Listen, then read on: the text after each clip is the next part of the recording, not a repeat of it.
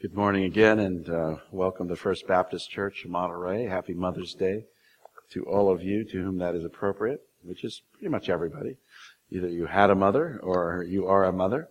So it's good to be uh, greeted on this hallmark kind of day.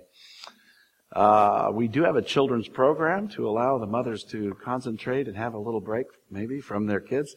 Uh, so the, if, if your child is four years old through fourth grade, they may be dismissed at your own discretion. You're certainly welcome to keep them in here. In fact, occasionally if they make a little noise, that's better. It sort of wakes everybody up and a little bit of chaos is sometimes really good in the middle of a sermon because it's like, what, what, what? Something happened? you guys are a jolly group this morning. Yes, indeed. um, so welcome. And we are studying through uh, the book of First Corinthians, and just to tie it in with motherhood and Mother's Day, I've titled it The Way It Should Be, The Way It Should Be. Not the way it is, but the way it should be. Really, motherhood is an awful lot about the way things should be. Uh, the, you know, if if you think of the ideal perfect mother and the, the mother idea. It's when things are, are warm and loving and comforting and challenging and probably tasty and uh, memorable and hugging and laps and lots of warmth. We're, uh, Charlotte's gotten this great habit she's actually, I think she's helping running the children's program. Either that or she's just plain running. Ha! No. uh, sorry. Um, gotten this great habit of checking out of the library uh, books on tape, and she just got uh, East of Eden out, and I read I read the book uh, too too long ago. I think I, now that I've been listening to it on tape, I want to read it again. Uh, it's a very intense book, and it's written right about this area. John Steinbeck uh, lived and worked here, and it's uh, interesting because it's all about the Salinas Valley, which is where we're connected to that valley. Uh, even just the first chapter, the descriptions of, of the mountains and, and the sun and the grasses and the trees and the birds and the frogs and all that is, it's just, you know, he's a great author. Uh, but he's following uh, a couple of families, and one of the families are the Trasks, the, the, the Trask family. And I'm not going to give you all details, but I just want to zero in on, on one idea that I just listened to uh, yesterday. Uh, there's two boys, Adam and Charles, and they have two different mothers. Adam is the oldest, and his mother died. Um, and then Charles is the child of the second wife. And she's a very closed down woman. She doesn't express emotions. In that household, the father runs the show. He's a military guy that has a wooden leg from the Civil War. And he runs the show and he will, he will give reward and affection and everything to the boys. He's, you know, you know, he's raising the boys. But there's this beautiful little moment that just, it's a, it's really motherhood because Adam walks quietly into the kitchen one day, and he's quite young. I don't know exactly, I can't remember, but let's just say eight, eight or nine years old. And he sees his stepmother smiling. And he's just blown away because she never smiles. And it actually overcomes him with emotion. He's overcome with emotion. He, and he swiftly leaves the house and goes uh, and out to his hiding place. He has a hiding place in a stump.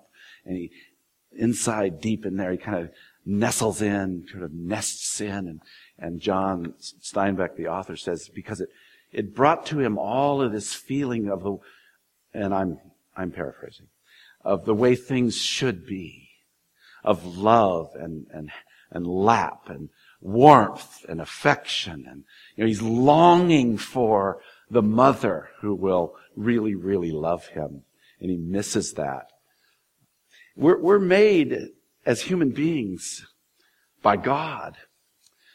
We're made to desire perfect relationships. You know, you're made for permanence. You're made for love. Uh, you're made for heaven, paradise, where things are right, where things are the way they should be. It's also interesting, uh, uh, Pat Torrey and I, Pat who led the scripture and prayer today, we were just chatting yesterday about how it's, I think it's probably maybe a good trend, but it seems like the, the current movies coming out of Hollywood are so realistic. They're, they're just not even happy anymore. You know, it's like the end of the story is like, oh my goodness, that didn't turn out the way I wanted it to turn out. Um, I reference, for example, La La Land. Uh, you know, it's just like, wow, that's actually really sad uh, at the end. It's, it's just not right. It's, it's wrong. And, and the, Hollywood is saying, this is the way it is. It is broken, but they don't believe it's really broken. They just say, this is the way it is, and we must embrace it and may, maybe accept it the way it is as a broken, unsatisfying, not perfect situation. The Bible over and over and over again, really, to sum it up, is to say that it is a story of God's interaction with his people and revealing himself. And so many times the revelation is, this is, this is what I want you striving for. This is what I want you growing towards. And that's what the church is. The church is called the body of Christ. And we're to be unified and loved and encouraged and, yes, reprimanded and you know, straightened out, and directed, like a, a mother would do, for example. But it's supposed to be a wonderful relationship that we, we, we grow through. We love. It's stimulating and it's, it's permanent. If you're a part of the church, you will be a part of the church forever. You'll be the body of Christ into eternity forever and ever. And all God's people said, Amen. You know, it's, it, that's the way it will be. That's the way it should be. Um, we just sang several great songs. Kind of fun to do unplugged worship once in a while.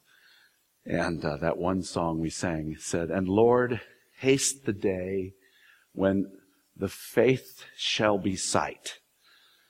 The, the clouds be rolled back as a scroll. The trump shall resound. Imagine the trumpet of God sounding. You know, we say, we proclaim the Lord's death until he comes. Yeah. There's that exciting coming. The trumpet will resound. And, you know, and what, what's that saying? There is, there's a future of perfection coming. And we'd love to have the faith be sight. We walk by faith currently, not by sight. In other words, we're still called to, to faith even when the sight is discouraging. We're, we're, we're called to be abundantly optimistic in God and through the Word of God. Always hoping, always pushing, always praying for God's growth, God's healing, God's will to be done on earth as it is in heaven. So I, I find that yearning of little Adam Trask, uh, even in the words of, of scripture so many times and currently, certainly in our scripture today, this yearning for the, the body the way it should be, as opposed to in Corinth and in Monterey. the way it actually is too many times. Uh, I also want to, uh, this is a dangerous thing and never do this, by the way, as a public speaker. But I just want to apologize because I, have only been preaching for 32 years, so I'm still kind of new at it. and I always over prepare. I always have like three sermons. And uh, so my idea is that I'm going to try to be succinct, and I'm not going to be in a hurry, and I also don't want to keep you all day long. So I'm trying to balance all those good things together. And let's just pray right now that the Lord will do something much greater than I can ever do. Oh Lord, thank you for your word. Would you fan the flame of desire to be connected to you through Jesus Christ so much better, uh, better connection. Um, and would you blow into the sails uh, to move us along through your Spirit, oh Lord, please. And would you allow us to, to yearn, to crave love and, and connection and reality and growth because uh, of your Spirit, I pray. We always, always and only pray through, through the righteousness of Jesus Christ alone, our Savior, our, our, our champion. We, we thank you. Amen. All right. So in the spirit of 1 Corinthians, we're going to be looking at the last half of chapter 12, as I have outlined there on, this is sort of my electric, you know, chalkboard. That's pretty much all we use it for. Um, and let's go ahead and read the text. Uh, the, the first part we looked at last week, and we'll just, let's just jump into verse 12. So 1 Corinthians 12, 12. For just as the body is one and many members, and all the members of the body, though many, are one body, so it is with Christ. For in one spirit we were all baptized into one body, Jews or Greeks, slaves or free, and all were made to drink of one spirit. For the body does not consist of one member, but of many. If the foot should say, because I am not a hand, I do not belong to the body, that would not make it any less a part of the body. And if the ear should say, because I am not an eye, I do not belong to the body. That would not make it any less a part of the body. If the whole body were an eye, where would be the sense of hearing? If the whole body were an ear, where would be the sense of smell? But as it is, God arranged the members in the body, each one of them, as he chose. If all were a single member, where would the body be? As it is, there are many parts, yet one body. The eye cannot say to the hand, I have no need of you. Nor again the head to the feet, I have no need of you. On the contrary, the parts of the body that seem to be weaker are indispensable. And on those parts of the body that we think less honorable, we bestow the greater honor, and our unpresentable parts are treated with greater modesty, which our more presentable parts do not require. But God has so composed the body, giving greater honor to the part that lacked it, that there may be no division in the body, but that the members may have the same care for one another. If one suffers, all suffer together. If one member is honored, all rejoice together. Now you are the body of Christ and individually members of it. And God has appointed in the church first apostles, second prophets, third teachers, then miracles, then gifts of healing, helping, administrating, and various kinds of tongues. Are all apostles? Are all prophets? Are all teachers? Do all work miracles? Do all possess gifts of healing? Do all speak with tongues? Do all interpret? But earnestly desire the higher gifts, and I will show you a still more excellent way. Lord, add his blessing to the reading of his word. All right, so let's look at this. I have, four major parts here to think about uh, in, in this section of Scripture. First of all, how we came to be one body. The very first part of my text today. How did we come to be one body? Well, it says here, verse 13, for in one spirit we were all baptized into one body. Jews are Greeks, slaves are free, and all were made to drink of one spirit. Now, what is this about? Well, this is actually describing what happens to us spiritually when we come to God. One summary of coming to God is look at Romans 10, 9, and 10. This is talking about our, our side of, of what's happening. Um, I just want to read a couple of verses here. This is Romans 10, 9, and 10. He says, because if you confess with your mouth that Jesus is Lord and believe in your heart that God raised him from the dead, you will be saved. So we hear the gospel and he says, you confess with your mouth, that's to say, openly, to say that Jesus is Lord, which is to say Jesus is God, He is Master, and believe in your heart that God raised Him from the dead. So you're saying, I believe that Jesus went through death, burial, and resurrection. I believe that.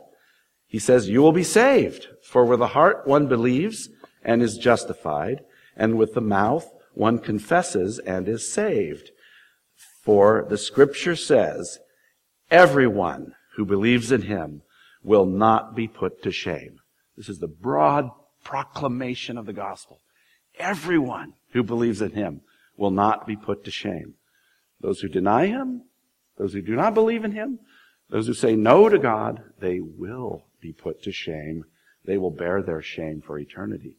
So that's our response. But, but what's happening in the background? How, how do we get saved?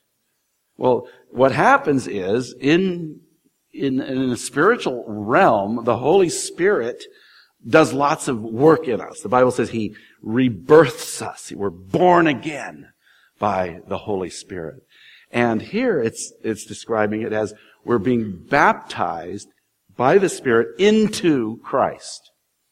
And this is something that actually spiritually happens. Daniel was talking to me about baptism. Daniel's right there. Hi, Daniel. You awake still? Just this morning, he came up and asked me about Brigida and Kolbjorn because they were baptized, and he saw that. And he said, were they dunked all the way under the water? Because you can't really tell what's happening back there. We could be sneaking something, you know. And he wanted to make sure that they were actually dunked all the way under the water. And I said, yes, they absolutely were. Um, that water baptism symbolizes, simply symbolizes this actual spiritual baptism that happens to you when you come to Christ and it's says all this wonderful miracle. You see, God opens your heart and mind and you see you need the Savior and you call out for salvation and the Spirit rebirths you and connects you with Jesus Christ and you're, you're made one with Christ for eternity. You're now a part of the body of Christ. Uh, there's a lot of good references for that. Let's see. I got, did I write those down? No, I didn't. God the Holy Spirit baptizes us into Christ. In lieu of time, well, let's look at it real quick. It's so important. I, I want to look at it. Romans 6. If you have a Bible, turn with me to the book just prior to 1 Corinthians. It's Romans and Romans chapter 6.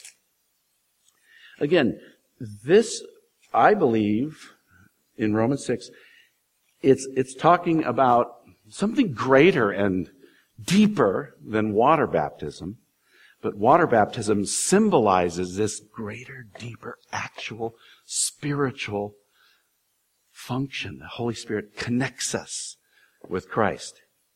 Um, I want to pick it up at verse 3 of Romans 6. It says, Do you not know that all of us who have been baptized into Christ Jesus were baptized into his death? See, this is that spiritual Holy Spirit baptism where we're connected with Christ in his death. We were buried, therefore, with him by baptism into death in order that just as Christ was raised from the dead by the glory of the Father, we too might walk in newness of life. So Paul again is teaching here that there's an, I think, an actual spiritual baptism, as he says in our passage, 1 Corinthians 12, 13, for in one spirit we were all baptized into one body. So that's how we're saved. Also another good reference is what I preached on at Easter, Colossians 2, 11 through 13. And uh, oh, you can jot that down and look it up. Here's, here's also another good one, Galatians 3.27. For as many of you as were baptized into Christ have put on Christ. That's Galatians 3.27. See, that's an actual, deep, miraculous, spiritual event that changes you forever. You're born again. You're connected with Christ. You, you are now to walk in newness of life. And water baptism symbolizes that. Let me quote here. Uh, this is a great uh, Baptist commentator, theologian, who uh, lived from 1863 to 1934. A.T. Robertson. He says this about this verse. Um, He's a, he loves the Greek. The Greek word, of course, is baptizo. And it's a aorist passive indicative. You know, you were baptized. This is something that happened to you. Uh, the, the Holy Spirit baptizes you. He takes you and baptizes you. It's passive uh, for us. He says, and so a reference to a definite past event with each of them of different races, nations, classes, when each of them put on the outward badge of service to Christ, the symbol of the inward changes already wrought, which is the English word already done, already done in them by the Holy Spirit. So that's A.T. Robertson. He's saying that water baptism symbolizes what's already happened to you. Uh, we baptize Kolbjorn and my da- daughter Brigida. They're both two of my kids that we baptized a number of months ago. And they were already saved. They'd already come to faith in Christ, and the Holy Spirit had, has worked a miracle in their life, and they confess it to be true. Yes, I believe. Yes, I have been saved. And then the water baptism, you see, symbolizes what has already happened. So how did we come to be in one body? Well, God did a miracle. You know, I believed and He saved me and he changed me forever. Now I am a part of the body of Christ. Uh, there's this also a very unusual phrase. Uh, we were made to drink of one spirit. Uh, we were all made to drink of one spirit. And that kind of references John 7. Look at, this is a beautiful moment in the life of Jesus. John chapter 7 uh, verses 37 through 39. Jesus wasn't always that quiet guy in the corner. Uh, at this point, he was very loud. It says, on the last day of the feast, the great day, Jesus stood up and cried out. Imagine this big bustling crowd, crowd. Jesus stands up and demands all of their attention by saying, if anyone thirsts, let him come to me and drink. He says, whoever believes in me, as the scripture has said, out of his heart will flow rivers of living water. And then John makes a comment on this. Now, this he said about the Spirit, whom those who believed in him, that's who, if you believe in Jesus, you will receive the Spirit. For as this, as, for as yet the Spirit had not uh, been given because Jesus was not yet glorified. So this, the Holy Spirit wasn't indwelling believers up until after Jesus was glorified. And that Pentecost was the coming of the Holy Spirit. But the point is, Jesus is saying, man, are you thirsty? Come and drink, and you'll drink of the Spirit, and the Spirit will t- not, will change you from being a thirsty person to becoming a, a well a water source.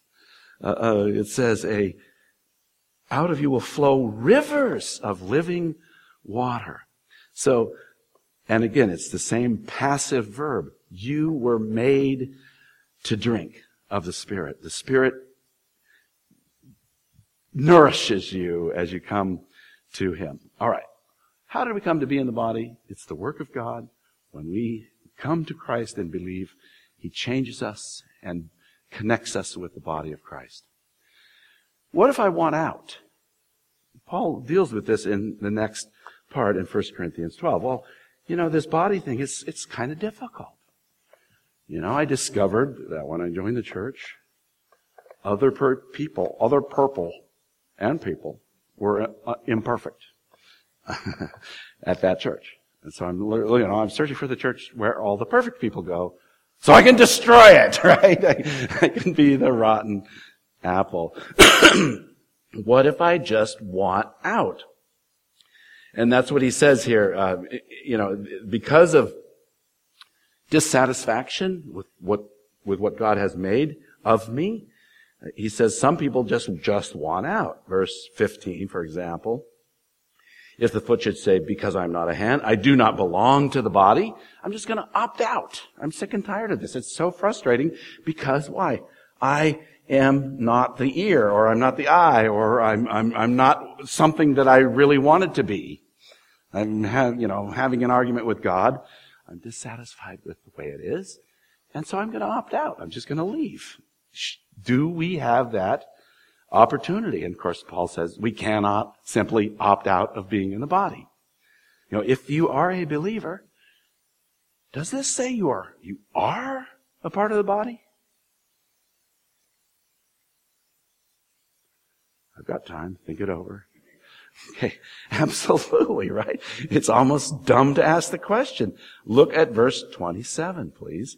Now you are the body of Christ and individually members of it. That's who you are. You can't opt out of this. You are a part of the body. You cannot simply opt out. Your mother would say you need to be yourself. you are a part of the family. This is who you are. You can't just say, I want a different family. I, I want a different mother. I want a different personality. I want a different job. No. No.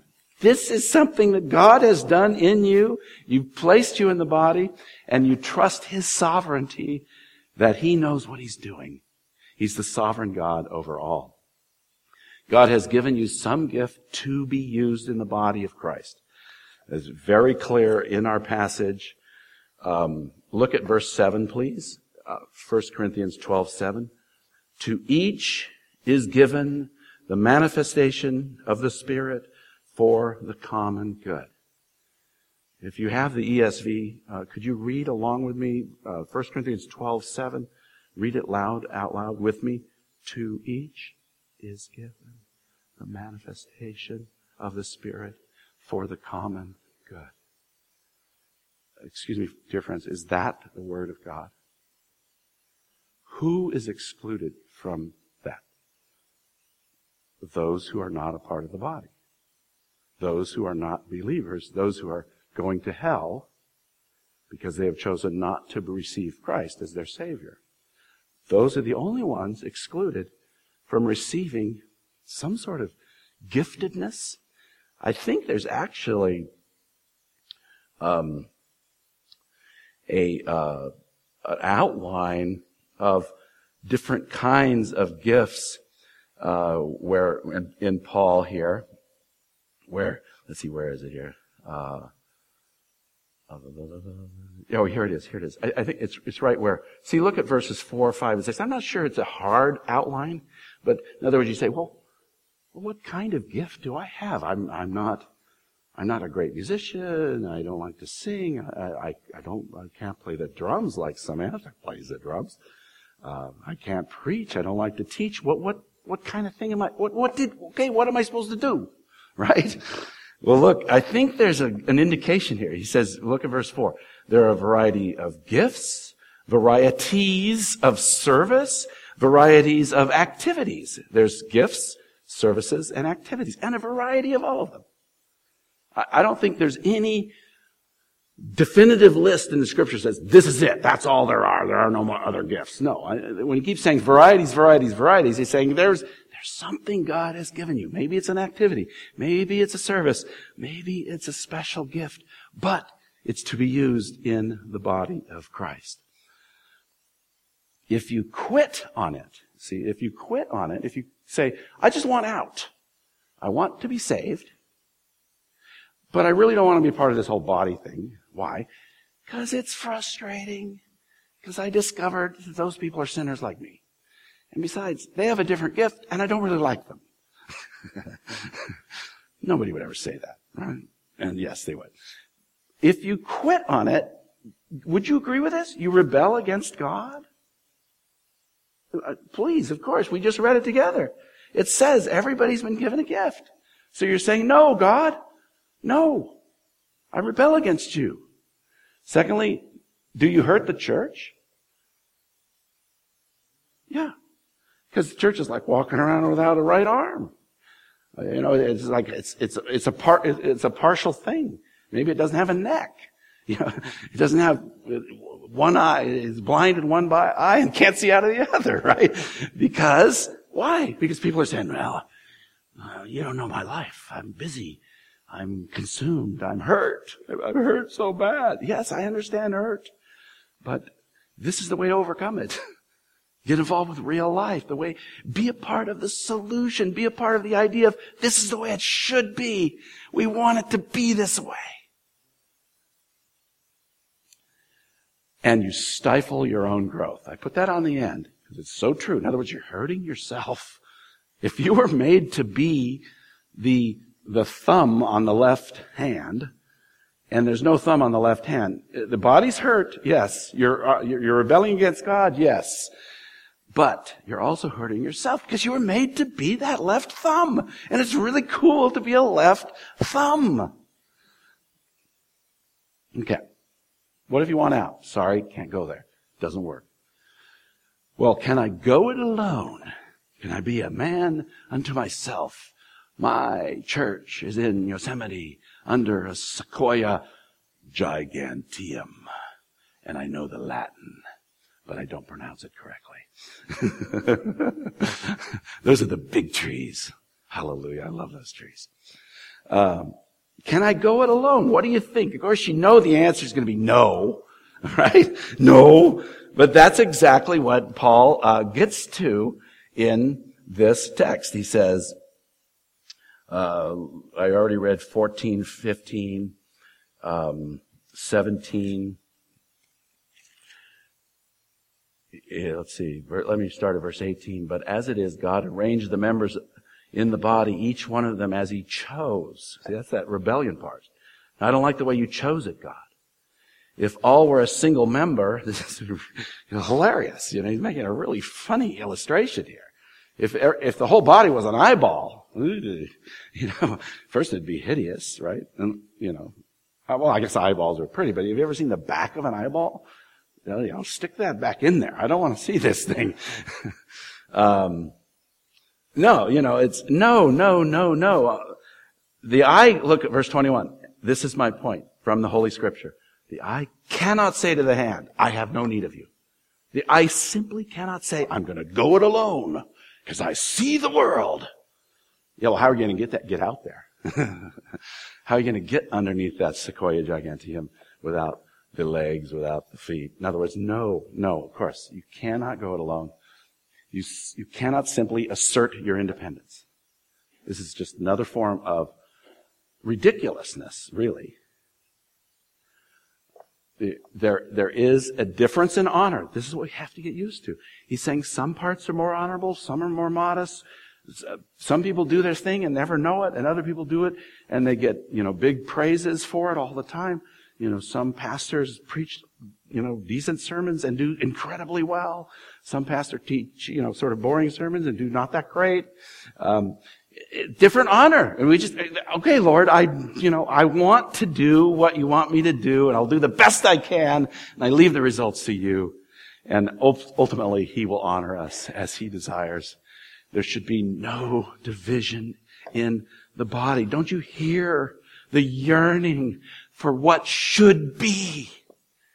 You know, there it is. There should be no division in the body. That's the way it ought to be.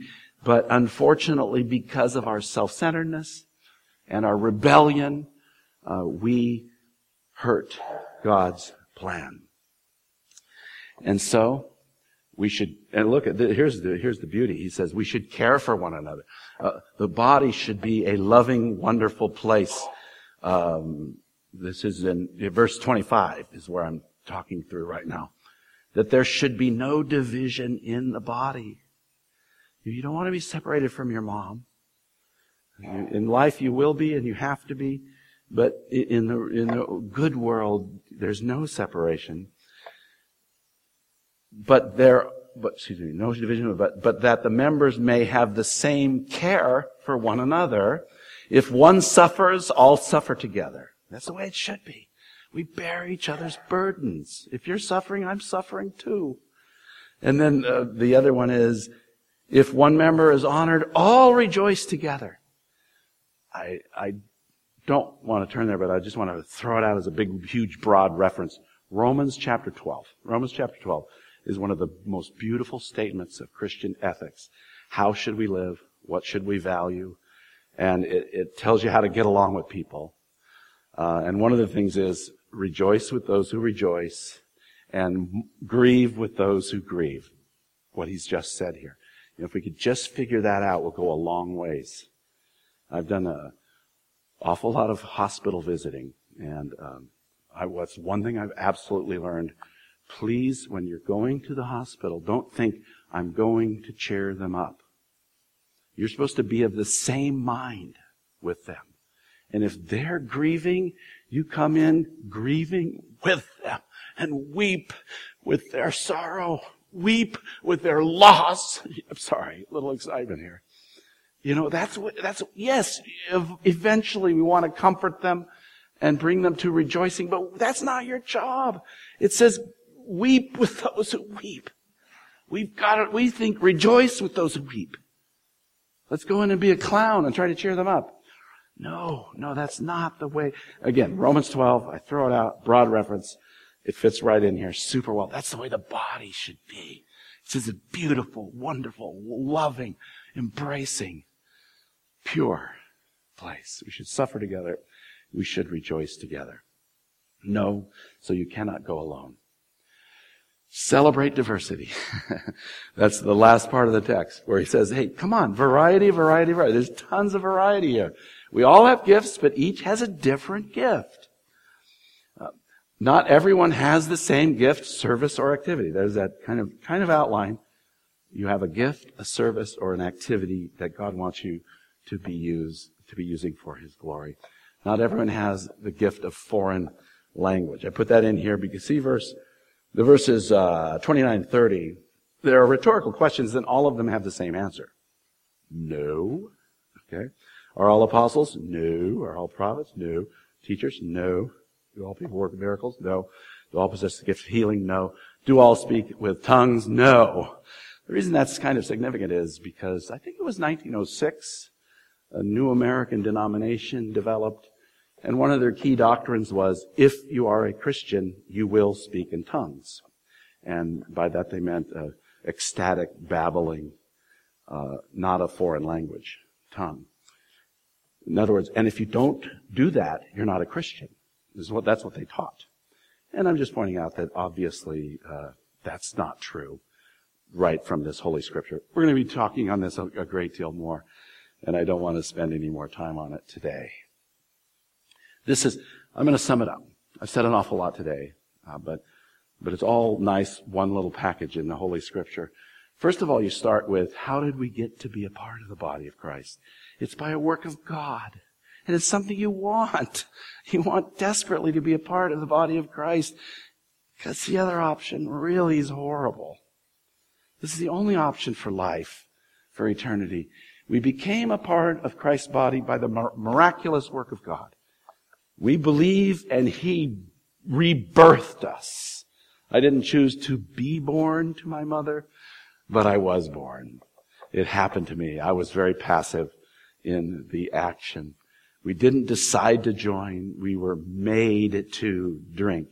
Yes, we're saying yes to Jesus, but what the point is of text is you didn't actually have an option to be baptized into the body, so you cannot option out. You can't just make up your own rules on how you're going to relate to the body. If you do, you're doing it wrong. Summing it up, you simply cannot decide not to be in the body. If you quit on the church, you, here, you may not be saved at all. It's a reasonable thing for anyone to wonder, well, if they absolutely quit on the church, maybe they don't know Christ at all. Because they're not, they don't seem to be a part of the body. Secondly, you, if, if in best case scenario, you're in rebellion against God, you're saying, God, I don't like the way you made this and I want to be a part of something else. Or you are robbing Christ's body if you are opting out of the church and you stifle, stifle, that means to stop somebody from breathing, to choke them, to push them down hard. You stifle your own growth if you opt out, if you quit on the church. Summing it up, our goal must always be to function as a healthy body. This is what we're growing toward. And we never achieve it, but we have little bits and pieces of it that, you know, hopefully we can glue them together and make it a little better. We have moments of beauty, even, even like a, a lady's tea.